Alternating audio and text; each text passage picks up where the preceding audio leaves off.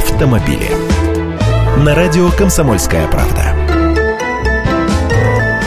Здравствуйте! Дешевых автокредитов не будет. Министерство промышленности и торговли России отказалось от возобновления программы льготного автокредитования до конца текущего года.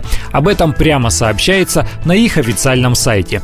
Чиновники аргументируют это решение тем, что резкого провала в продажах новых машин пока не произошло. По итогам первого квартала текущего года падение продаж относительно того же периода прошлого года составило лишь 2%, поэтому автопроизводители Производители и автосалоны пусть справляются сами, так решили в Минпромторге. Хотя дилеры и представители автозаводов обращались в министерство с просьбой продолжить программу. Напомню, ее завершили досрочно в прошлом году. Она должна была работать по первоначальному плану весь этот год. По программе можно было приобрести новую легковую машину стоимостью не выше 750 тысяч рублей. Максимальный срок займа со сниженной процентной ставкой составлял 36 месяцев, то есть 3 года.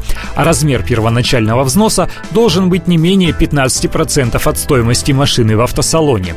Теперь же остается уповать на дилерские скидки. Летом в автосалонах охотнее проводят акции и распродажи. Хотя в последние месяцы цена на многие модели выросла настолько, что никакая скидка уже не вернет ее к недавней норме. Так что многие покупатели уже пошли выбирать машины с пробегом. А Минпромторг, наверное, переключится на поддержку производителей автобусов и грузовиков.